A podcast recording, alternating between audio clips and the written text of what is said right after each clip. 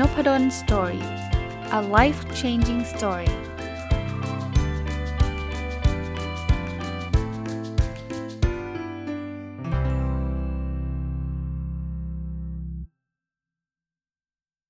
สวัสดีครับ ยินดีต้อนรับเข้าสู่ Nopadol's Story Podcast นะครับ แล้วก็ยินดีต้อนรับเข้าสู่รายการ My Books นะครับ เป็นรายการที่ผมจะเอาหนังสือที่ผมเขียนเองมารีวิวให้ฟังอย่างละเอียดนะครับ ก็เริ่มเปิดรายการนี้มาตั้งแต่ต้นปีนะ ได้พูดหนังสือไปแล้วหลายเล่มนะครับ ถ้าจำไม่ผิดเนี่ยน่าจะ 4 เล่มล้วนะครับ เล่มแรกก็คือความลับของการวัดผลนะต่อด้วยจิ๊กซอตัวสุดท้ายของความสำเร็จ ซึ่งก็เป็นเรื่องของการวัดผลแล้วเอามาใช้กับชีวิตประจำวันนะแล้วก็มาซีรีส์ของเรื่องของความลำเอียงในการตัดสินใจ ก็เริ่มต้นตั้งแต่แค่คิดก็ผิดแล้วนะครับ เป็นเรื่องความลำเอียงในการตัดสินใจที่ใช้ใน ในการลงทุนนะแล้วก็ต่อเนื่องก็คือเล่มที่รีวิวไว้ 10 ตอนเลยนะครับ คือเล่นหุ้นอย่างไรไม่ให้ลำเอียงนะครับ ก็เพิ่งจบไปสัปดาห์ที่แล้วนะคราวนี้จะมาต่อเล่มที่ 5 นะครับ เล่มที่ 5 ที่เราแย่เพราะโชคร้ายเขาสบายเพราะโชคดี ก็ยังเป็นคงอยู่ที่ความลำเอียงในการตัดสินใจ แต่คราวนี้เนี่ยจะไม่ได้พูดถึงการลงทุนเป็นพิเศษละผม รวบรวม 72 ความละเอียงในการตัดสินใจที่เกิดขึ้นได้ในชีวิตประจำวันนะครับ ก็เริ่มต้นเลยนะครับ อย่างที่ผมเคยเล่าให้ฟังนะครับ ผมเป็นคนที่ชอบเรื่องเรื่องเกี่ยวข้องกับ bias นะ ชอบศึกษาชอบอ่านชอบอะไรต่างๆ เนี่ย แล้วพออ่านแล้วมันเห็นมีประเด็นได้ไอเดียต่างๆ ก็เลยเอามาเขียนเอามาเล่าให้ฟังนะครับ เพียงแต่อย่างเมื่อกี้ที่เล่านะครับ หลังจากพูดถึงเรื่องการลงทุนไปแล้วเนี่ย ก็เลย อยากที่จะมาดูเรื่องของชีวิตประจำวันทั่วไปนะครับ หนังสือเนี่ยมันจะมีความลำเอียงอยู่ 2 กลุ่มหลักๆนะครับ ก็คือความลำเอียงที่เรียกว่าความลำเอียงด้านสังคมนะครับ ก็คือ social bias นะครับที่ที่เขียนไว้นะอีกกลุ่มหนึ่งเนี่ยจะเป็นเรื่องของความลำเอียงทางด้านความจำหรือ memory bias นะผมเริ่มต้นจากเรื่องสังคมก่อนนะครับว่ามันมีอะไรบ้างนะเริ่มต้นอันที่ 1 เลยนะครับเขาเรียกว่า actor observer bias นะครับ actor observer bias แปลว่าอะไรนะครับ เราเราจะเรียกว่าอะไรดีครับ เราเป็นคนที่ โดยโดยโดยทั่วไปเนี่ยเราเป็นคนที่ค่อนข้างเข้าข้างตัวเองนะเข้าข้างตัวเอง ผมยกตัวอย่างเช่นเเราไปหาหมอแล้วหมอบอกคอเลสเตอรอลสูงเนี่ยวิธีการที่เราจะจะใช้เพื่อทำให้เราสบายใจขึ้นเนี่ยเราก็เริ่มโทษสิ่งแวดล้อมใช่ไหมบอกว่าไอ้คอเลสเตอรอลที่สูงเนี่ยมันเป็นเพราะกรรมพันธุ์เป็นเพราะสิ่งแวดล้อม แต่ในทางกลับกันเนี่ยถ้าเกิดเพื่อนเราเนี่ยคอเลสเตอรอลสูงเนี่ยเราจะโทษตัวเพื่อนเราแทน คือนี่ไงไม่เปลี่ยนนิสัยการกินไม่ออกกำลังกายผลก็เป็นแบบนี้แหละนะครับคำว่า actor เนี่ยมันเหมือนกับตัวเราเป็นดาราไงนะคือเรามองตัวเราเองเราเป็น actor เนี่ยเราจะบอกว่าที่มันแย่เนี่ยมันเพราะเหตุเหตุผลอื่น ๆ เหตุผลภายนอกนะในขณะที่เรามองคนอื่นเนี่ยเราเป็น observer ใช่ไหมเราจะบอกว่าไอ้คนนั้นที่เขาแย่เนี่ยเพราะเขาไม่ได้เรื่องเองนะครับ อันนี้ก็เกิดขึ้นกับหลากหลายสถานการณ์นะะมาดูอันที่ 2 อันถัดมานะครับเขาเรียก authority bias authority คือคือคือคนที่เราเรียกว่ากูรูนั่นแหละนะครับนะเอางี้ตอนนี้กำลังมีบอลยูโรใช่ไหมผมยกตัวอย่างบอลยูโรนะเวลาเราดูบอลยูโรเนี่ยมันก็จะมีกูรูใช่ไหมมาให้ข้อคิดเห็นต่าง ส่วนใหญ่กูรูก็จะเป็นนักฟุตบอล ปัจจุบันอดีตนักฟุตบอล หรือโค้ชฟุตบอลเก่งๆนะครับเขาเขามาทำอะไรเขาก็มามาวิเคราะห์เกมนะวิเคราะห์อันนู้นอันนี้อันนั้นนะครับ คราวนี้ไอ้ไอ้ authority bias คืออย่างนี้ คือพอกูรูเหล่านี้เนี่ยเขาพูดอะไรออกไปเนี่ยคนส่วนใหญ่ก็มีแนวโน้มจะเชื่อ ถามว่ามีแนวโน้มจะเชื่อเพราะอะไร อุ้ยก็คนนี้เขาเป็นนักฟุตบอลเก่งนี่นะครับ แล้วเราก็เชื่อเขาอะเราเราเห็นหน้าก็จับได้เลยว่าอดีตนักฟุตบอลทีมชาติเลยหรืออะไรอย่างเงี้ยนะครับ ประเด็นมันคือไม่ใช่ว่าผมห้ามห้ามไม่ให้เชื่อนะ แต่กำลังจะบอกว่าต่อให้กูรูเหล่านี้ไม่ทำการบ้านเลย ทีมอะไรก็ไม่รู้ แต่พอกูรูพูดปุ๊บ เราก็มีแนวโน้มจะเชื่ออีก แปลว่าเราเชื่อที่ตัวคน เราไม่ได้เชื่อที่ตัว information หรือสิ่งที่เขาพูดนะสิ่งนี้เวลาทางการตลาดเขาใช้เนี่ยเขาก็จะเอาแบบ โฆษณายาสีฟันใครจะเป็นคนโฆษณาได้ดีเขาก็หมอฟันนะเอาจริง ๆ หมอฟันก็อาจจะไม่ได้รู้ส่วนผสมยาสีฟันดีเท่ากับเรา หรืออาจจะไม่ได้ดีกว่าเรานะแต่ว่าถ้าหมอฟันมาพูดเนี่ยก็ใช่เลย หรือดาราสวยๆโฆษณาเครื่องสำอางทำไมต้องดาราสวยๆ เพราะว่าดาราสวยๆเนี่ยเราเราเราเรานับถือเป็น authority ไงว่าโอ้เขาคงต้องมีความรู้เรื่องเครื่องสำอางดีดีเยี่ยมเลยเนาะไม่งั้นหน้าเขาไม่เนียนขนาดนี้จริงๆเขาน่าจะหน้าเดียวในธรรมชาติก็ได้ คนเหล่านี้อาจจะไม่ได้มีความรู้เรื่องเครื่องสำอางดีมากไปกว่าเราเลย แต่ว่าพอเราเชื่อว่าเขาเป็น authority หรือว่าเป็นกูรูเนี่ย เราก็มีแนวโน้มที่จะเชื่อนะครับ เพราะฉะนั้นบางทีเวลาเราเราฟังกูรูเนี่ยผมไม่ได้ห้ามฟังนะ ฟังแล้วดีนะ แต่ว่าฟังแล้วถามว่าไอ้ที่เราเชื่อเนี่ยเพราะว่าไอ้สิ่งที่เขาพูดมันมีเหตุมีผล มันเป็นข้อมูลที่ถูกต้อง หรือเราไปเชื่อเพราะว่าชื่อคนนี้ คนนี้ก็พูดอะไรก็เชื่อหมด ที่อันนี้ผมต่อยยอดให้นะที่บางทีนะ กูรูบางคนเนี่ยไปไปพูดในสิ่งที่มันอยู่นอกเหนือ authority ตัวเองด้วยซ้ำคนก็ยังเชื่อนะ เอาเอาตรงๆว่าบางทีเนี่ย สมมุติว่าเป็นโค้ชฟุตบอลเนี่ย แต่ว่าไปไปไปพูดเลยเรื่องของการอะไรดีล่ะเเรื่องของเศรษฐกิจเรื่องของอะไรแบบนั้นเนี่ย ซึ่งไม่ค่อยเกิดหรอกนะครับ แต่ว่าถ้าเกิดขึ้นเนี่ย ก็มีแนวโน้มนะว่าคนนี้เราชอบไงอะอันนี้ครับ defensive attribution hypothesis นะครับ เขาบอกงี้เขาบอกว่า คนเราเนี่ยมักจะชอบคนที่มีลักษณะคล้ายๆเรา ซึ่งซึ่งก็ไม่น่าแปลกนะ แต่บางทีมันเกินเลยครับ คือเราไปหาข้อแก้ตัวให้กับเขาเพียงเขาเพียงเพียงเพราะว่าเขามีลักษณะคล้ายๆเราเท่านั้นเอง อันนี้ก็เรียก defensive attribution hypothesis นะครับ คืองี้คนเราเนี่ยมันมีกลไกของการคิดป้องกันตัวอยู่นะครับถ้ามันมีอะไรที่ไม่ดีเกิดขึ้นกับคนคนหนึ่ง แล้วคนนั้นดันดันคล้ายกับเราเนี่ยยิ่งคล้ายมากเท่าไหร่เนี่ย เราจะเริ่ม defensive defensive คือ เฮ้ย มัน มัน มันไม่ใช่ความผิดของเขานะอ่ามีงานวิจัยนี้มีงานวิจัยเล่าให้ฟังนะครับ จากการศึกษาของ g r u b and Harrower แห่งมหาวิทยาลัยโคเวนทรีประเทศอังกฤษในปี 2008 เนี่ยเขาพบงี้ ในคดีข่มขืนนั้นเนี่ย ผู้ชายที่ไม่ได้เกี่ยวข้องกับคดีนี้เนี่ยนะ มีแนวโน้มจะกล่าวโทษผู้ข่มขืนที่เป็นชายด้วยกันน้อยกว่าผู้หญิง ซึ่งไม่เกี่ยวข้องกับคดี แปลว่าอะไร สมมุติว่ามีการข่มขืนจริงๆแล้วเนี่ยข่มขืนมันไม่ดีอยู่แล้วนะผู้ชายที่ทำไปข่มขืนคนอื่นเนี่ยเป็นคนที่เราเราคนทั่วไปก็ไม่น่าจะจะชอบเท่าไหร่ แต่ถ้าเกิดไปถามผู้ชายเนี่ยเขาจะเขาจะรู้สึกว่าความผิดมันไม่ไม่ได้เยอะขนาดนั้น แต่ไปถามผู้หญิงเนี่ยเขาจะรู้สึกว่าโหมันมันผิดมากเลย เพราะอะไรเพราะว่าเป็นผู้ชายด้วยกันเนี่ยโดยทำโดยไม่รู้ตัวนะทำโดยไม่รู้ตัว เพราะฉะนั้นเนี่ยคอยระวัง อะไรแบบนี้ บางทีเนี่ยเราอาจจะดีเฟนคนที่จบโรงเรียนเดียวกับเรา มากเป็นพิเศษ ทั้งนั้นจริงมันก็ไม่ได้ไม่ได้มีความเกี่ยวข้องไม่ได้เป็นญาติไม่ได้เป็นเพื่อนอะไรเลย แต่ว่าเฮ้ยโรงเรียนเดียวกันเฮ้ยคนนี้มันน่าจะโอเค ซึ่งจริงมันอาจจะไม่โอเคก็ได้อย่างเงี้ยหรือจบมหาวิทยาลัยเดียวกัน หรือทำงานอยู่ที่เดียวกัน หรืออะไรอย่างเงี้ยอย่างเงี้ยก็เรียก defensive attribution hypothesis นะถัดไปครับเขาเรียก egocentric bias นะครับ คือ นึกนึกภาพนี้ครับ เวลาเราทำงานนะ แล้วเรามีเจ้านายใช่ไหมเราอาจจะเคยได้ยินคำบ่นว่า โห เราทำงานมาตั้งเยอะเนี่ย เจ้านายเที่ยวไปบอกใครว่าเขาเป็นฝีมือเขาคนเดียวนะครับ หรือไม่ต้องเป็นเจ้านายก็ได้เพื่อนร่วมงานเนี่ยออชอบชอบเคลมความดีไปคนเดียว ไอ้คนที่ทำแบบนั้นเนี่ยเขามี egocentric bias ego มันคืออะไรครับ มันคือความเป็นตัวตนนะครับ เพราะฉะนั้นเนี่ยมันมัน bias แบบนี้หรือว่าความลำเอียงแบบนี้เนี่ยคือเขามีความเชื่อจริง ๆ ว่ามันเป็นฝีมือเขาเขาทำคนเดียวหรือเขาทำเป็นส่วนใหญ่คำว่า egocentric เนี่ยถูกกล่าวครั้งแรกโดย Michael Ross แล้วก็ Fiore Sicoly จากมหาลัยวอเตอร์ลูแห่งประเทศแคนาดา จากงานวิจัยชื่อ egocentric bias in availability and attribution เนาะหลังจากนั้นก็มีคนศึกษานะในปี 1993 เนี่ย เคนอินชิโร่ ทานากะ นะครับ เป็นนักวิจัยชาวญี่ปุ่น เนี่ย ได้ทำการศึกษาปรากฏการณ์นี้ แล้วพบว่าถ้าผู้ร่วมการทดลองเขียนพฤติกรรมที่ยุติธรรม เขามักจะใช้คำว่าผมหรือดิฉันมากกว่าคนอื่น แต่ถ้าเมื่อไรเขาใช้เขียนพฤติกรรมที่ไม่ยุติธรรม เขามักจะใช้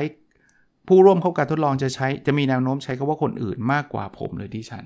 คืออะไรดีเนี่ยจะใช้คำว่า I หรือ we หรืออะไรเงี้ย แต่อะไรที่ไม่ดีจะเรียกว่า they นะครับนะอีโคเซนทริกก็คืออะไรดีจะถูกโยงมาหาเรา อะไรที่ไม่ดีจะโยงไปหาคนอื่นนะครับ เพราะนั้นระวังอีกเหมือนกันบางทีเราก็มีอีโคเซนทริกไบแอสโดยที่เราไม่รู้ตัวนะอ่าอันนี้ครับ extrinsic incentives bias นะครับผมแปล extrinsic incentive ก่อน มันคือแรงจูงใจภายนอก มันคือแรงดึงดูดภายนอก เช่นเงิน เช่นอะไรเงี้ยนะ bias คือความความลำเอียงนะ คราวนี้ถ้าผมเริ่มต้นอย่างนี้ ผมถามท่านก่อน อะไรทำให้ท่านเลือกทำงานในที่ทำงานของท่านปัจจุบัน เป็นเรื่องเงินหรือเรื่องโอกาสในการแสดงความสามารถอะไรสำคัญกว่ากัน หลายๆ คนมักจะตอบแบบนี้บอกเอ้ยเงินไม่ใช่ปัจจัยสำคัญมากหรอก ที่เราทำงานนี้เป็นงานที่ชอบ เป็นงานที่มีโอกาสแสดงความสามารถนะครับ ก็ไม่ไม่เป็นไรก็ตอบแบบนั้นไป แต่ถ้าเกิดผมบอกว่าเอางี้ผมถามใหม่ ชี้ไปที่เพื่อนร่วมงานท่านแล้วถามบอกว่า ท่านคิดว่าทำไมเพื่อนร่วมงานคนนี้ เขาถึงเลือกทำงานในที่ทำงานนี้คำตอบเนี่ยมักจะเอียงไปทางเงิน บอกอ๋อที่เขามาทำงานที่นี่คิดว่าเป็นเพราะเงินเดือนดี อาการแบบนี้คือ extrinsic incentive bias ชิป Health นะครับเป็นอาจารย์จากมหาลัยดุกเนี่ยได้ทำการทดลองกับนักศึกษา MBA นะโดยถามคำถามว่าอะไรเป็นแรงจูงใจให้พนักงาน Citibank ทำงาน โดยให้เรียงตามลำดับความสำคัญนะนักศึกษา MBA บอกอ๋อที่ พนักงาน Citibank ทำงานเนี่ยนะ อันดับหนึ่งเลย คือแรงจูงใจภายนอก เช่น ค่าจ้างความมั่นคงในงานสวัสดิการ แล้วไอ้พวกแรงจูงใจภายในที่เรียกว่า intrinsic reward เนี่ย พัฒนาทักษะความสามารถได้ทำงานที่มีคุณค่า ได้เรียนรู้สิ่งใหม่ๆ เนี่ยพวกนี้อันดับท้ายๆ เลย อันนี้คือ MBA มองคน Citibank แต่ถ้าเกิดเราเอาไปคำถามชุดเดียวกันไปถาม Citibank ว่า เฮ้ยทำไมคุณถึงทำงานที่นี่ลำดับจะกลับเลย ไอ้เรื่องแรงจูงใจภายนอกเงินเดือนกลายเป็นสิ่งท้ายๆเลย ส่วนแรงจูงใจภายใน เช่น เราจะได้ฝึกทักษะความสามารถจะเป็นเหตุผลลำดับต้นๆเลย พูดง่ายๆนะไอ้ extrinsic incentive bias เนี่ย มันคือเรามักจะเห็นคนอื่นทำเพื่อเงิน แต่เราทำเพื่อสร้างสิ่งที่มีคุณค่า อารมณ์แบบนั้นนะถ้าเป็นตัวเราเนี่ยเราเลือกงานเพราะคุณค่าในงานไม่ใช่เงิน แต่ถ้าเป็นคนอื่นเลือกเนี่ยเลือกเพราะเงินอ่ามาดูอันถัดไปนะครับ false consensus effect นะครับ คือเคยมีความคิดแบบนี้ไหมครับ ว่าสิ่งที่เราคิดเป็นสิ่งที่ถูก แล้วก็น่าจะเป็นสิ่งที่คนอื่นคิดเหมือนกันนะผมว่าความคิดนี้ปกติ เพราะว่าถ้าไม่ถูกเราคงไม่คิดถูกไหมแต่เราก็จะแอสซูว่าคนอื่นจะเห็นด้วยกับที่เราคิด หรือว่าคิดแบบเดียวกับเราคำตอบคือบางทีมันไม่ได้เป็นแบบนั้นซะทีเดียว เอาเอาปรปรากฏการณ์อันนึงที่เราเห็นนะที่กระทู้ในพันทิปเนี่ย เจ้าของกระทู้หลาย ๆ คนเนี่ยตั้งกระทู้ว่าบางคนเลย ซึ่งคิดว่าโหยไอคนนั้นไอคนที่ถูกว่าเนี่ยนะเดี๋ยวเพื่อน ๆ ในในพันทิปจะต้องมารุมด่า แต่ปรากฏว่าไอ้คนเขียนเข้ามาในคอมเมนต์เนี่ยส่วนใหญ่จะมาด่าเจ้าของกระทู้นี่แหละ บอกว่าคิดยังไงวะน่ารังเกียจคืออันเนี้ยแสดงว่าเขามี false consensus effect นะครับ คือเขาไปความคิดเขามีความคิด step แรกคือเขาคิดว่าความคิดเขาถูก step ที่2เขาคิดว่าความคิดนั้นเนี่ยคนส่วนใหญ่น่าจะเห็นด้วยนะครับ บางทีเนี่ยมันอาจจะเกิดจากเรามีกลุ่มเล็ก ๆ กลุ่มเพื่อนสนิทอะไรเงี้ยนะแล้วเราเสนอความคิดอันนี้เข้าไปเนี่ยไอ้กลุ่มเพื่อนสนิทเนี่ยมันก็เกรงใจนะบางทีมันก็จะไม่เห็นด้วยเราแต่ว่าเพื่อนเราเสนอความคิดมาก็เงียบๆพอเงียบๆเราก็แอดซูว่าเขาเห็นด้วยนะครับอ๋อเห็นด้วยเราก็เริ่มเลยนะครับ ไปไปประกาศในกลุ่มใหญ่ ซึ่งก็จะมีทัวร์ลงอย่างที่เล่าให้ฟังนะ หรือหรือบางที คนอาจจะเริ่มไม่เห็นด้วยพอไม่เห็นด้วยเนี่ยเราจะเริ่มรู้สึกว่าไอ้คนเหล่านั้นไม่มีเหตุผลสร้างนั้นเนี่ยไม่เห็นด้วยเนี่ยจริง ๆแล้วเขาอาจจะมีเหตุผลแต่เราแบบเราปิดตัวเองอะครับ เพราะเราเชื่อในความคิดเรามากเกินไปเนาะอันนี้เขาเรียก false consensus effect นะครับอ่ามาดูอันถัดไปครับ Forer effect นะอย่างนี้ผมจะลองอพยายามทำนายลักษณะนิสัยของท่านนะ ผมว่านะคนฟังผมอยู่ตอนนี้ลองดูนะว่าผมทำนายท่านได้แม่นหรือเปล่านะ ท่านเป็นคนเห็นอกเห็นใจคนอื่น ท่านเป็นคนที่อยากจะประสบความสำเร็จ ท่านมีเพื่อนสนิท แล้วหวังจะให้เพื่อนสนิทประสบแต่สิ่งที่ดีๆ ท่านเชื่อว่าการทำบุญเป็นสิ่งที่ดี และทำให้จิตใจทุกคนดีขึ้น ท่านคิดว่าการจะทำอะไรให้สำเร็จเราต้องทั้งตั้งใจทำสิ่งนั้น คิดว่าสิ่งที่ผมพูดกับตัวท่านเนี่ยท่านคิดว่าแม่นไหม ถ้าท่านเป็นคนส่วนใหญ่เนี่ยท่านจะคิดว่าโอ้โหอาจารย์นพดลรู้ได้ไงเนี่ย นี่ขนาดจัดพอดแคสต์เนี่ยโอ้โหแปลว่าเรียนรู้คนฟังมากเลย ทายถูกหมดเลยนะครับ เอาตรงๆนะครับไอ้อย่างเงี้ยผมว่าท่านก็พอจะเดาได้แหละว่า มันไม่มีทางที่ผมจะทายถูกกับคนฟังเป็นหมื่นๆคนพร้อมๆ กันจริงไหมเพราะว่าคนฟังมีความหลากหลาย ถ้าผมเปลี่ยนคำถามพวกนี้นะผมไปถามแบบไปเจอหน้ากันแล้วผมก็บอกว่าเนี่ยผมดูลายมือคุณนะ ผมดูโง่เฮงคุณนะ แล้วนี่คือคำทำนายเนี่ยท่านจะยิ่งทึ่งมากกว่านี้อีกว่าโอ้โหจารย์นพดลเนี่ยทำนายได้ดีนะครับ แต่ผมบอกได้เลยว่าอันเนี้ยมันมีความลำเอียงที่เรียกว่า Forer effect นะฟอร์เรอร์เป็นชื่อของนักจิตวิทยาคนหนึ่งนะครับ ในปี 1949 เนี่ยเขาทำการทดลองอย่างที่ผมคล้ายๆคำถามที่ผมเล่าให้ฟังนะครับ เขาบอกว่า เอ้ย ผู้เข้าร่วมทดลองเนี่ยลองทำการทดสอบ แล้วเดี๋ยวเขาจะทำนายนิสัยให้นะ เสร็จแล้วเนี่ยเวลาผ่านไป 1 สัปดาห์เนี่ยเขาก็เอาผล คำทำนายที่เขียนแบบกว้างๆแบบไม่มีทางผิดอย่างที่เมื่อกี้ผมเล่าให้ฟังนะเป็นคนเห็นอกเห็นใจคนอื่น ใครจะไม่เป็นคนเห็นอกเห็นใจคนอื่นนะใช่ปะเป็นคนอยากประสบความสำเร็จก็ทุกคนนั่นแหละ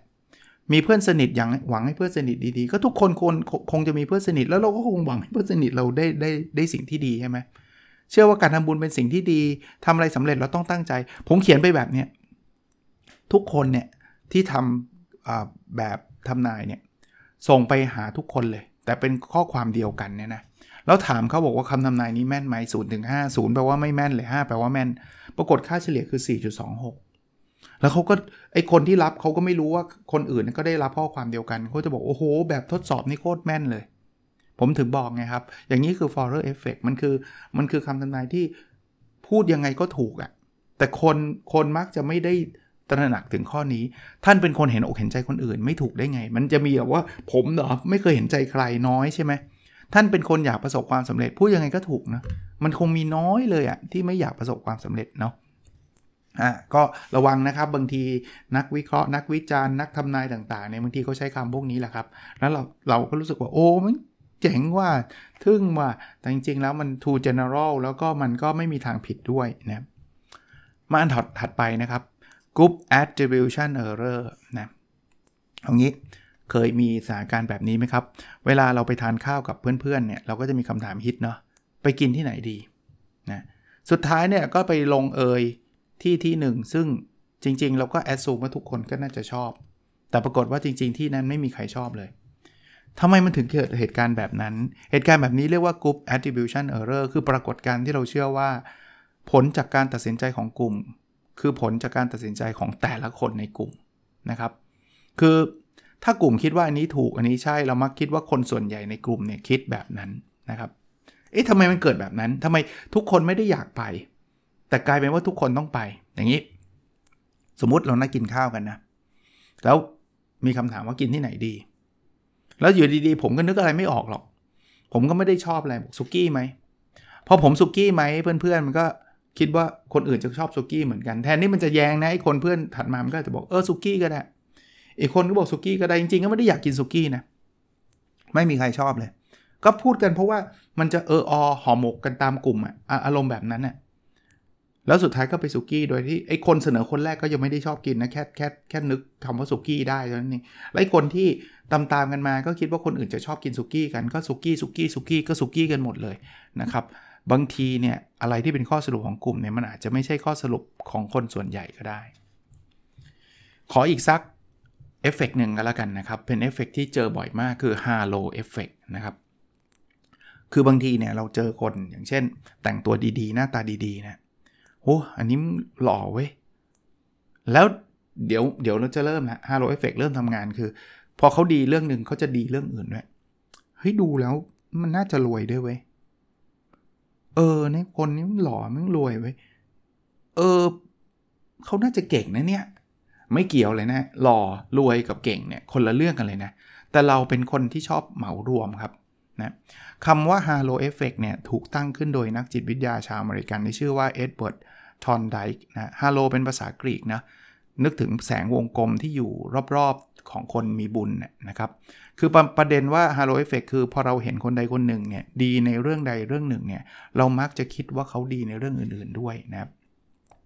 ตอนแรกๆเนี่ยนะเราคิดว่า Halo Effect เนี่ยอธิบายได้เฉพาะคน แต่ต่อมาเนี่ยเขาเริ่มพบว่า Halo Effect เนี่ยใช้กับพวกแบรนด์สินค้าได้ด้วยนะ เช่น iPod ออกมาของ Apple เนี่ยประสบความสำเร็จอย่างล้นหลาม พอ iPhone ออกมาเนี่ย เราจะคิดว่ามันจะต้องเจ๋งแน่นอน มันจะต้องสำเร็จแน่นอน ทั้งๆนี่จริงๆ iPad กับ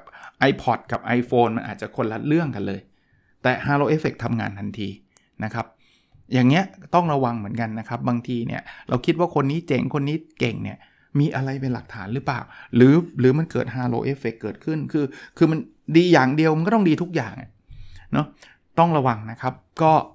สัปดาห์นี้เริ่มต้นแบบนี้ไปก่อนนะครับ ฝากไว้สำหรับหนังสือที่ชื่อว่าที่เราแย่เพราะโชคร้ายเขาสบายเพราะโชคดีนะหนังสือทุกเล่ม บางเล่มอาจจะไม่ได้มีจำหน่ายแล้ว แต่เล่มนี้น่าจะยังมีที่ C1 นะในออนไลน์น่าจะยังมีอยู่นะครับ ถ้าไม่มีก็ในใน To Read ที่เป็นดิจิทัลบุ๊กก็ลองไปหาอ่านได้นะครับ โอเคนะครับ แล้วเราพบกันในสดถัดไปครับ สวัสดีครับ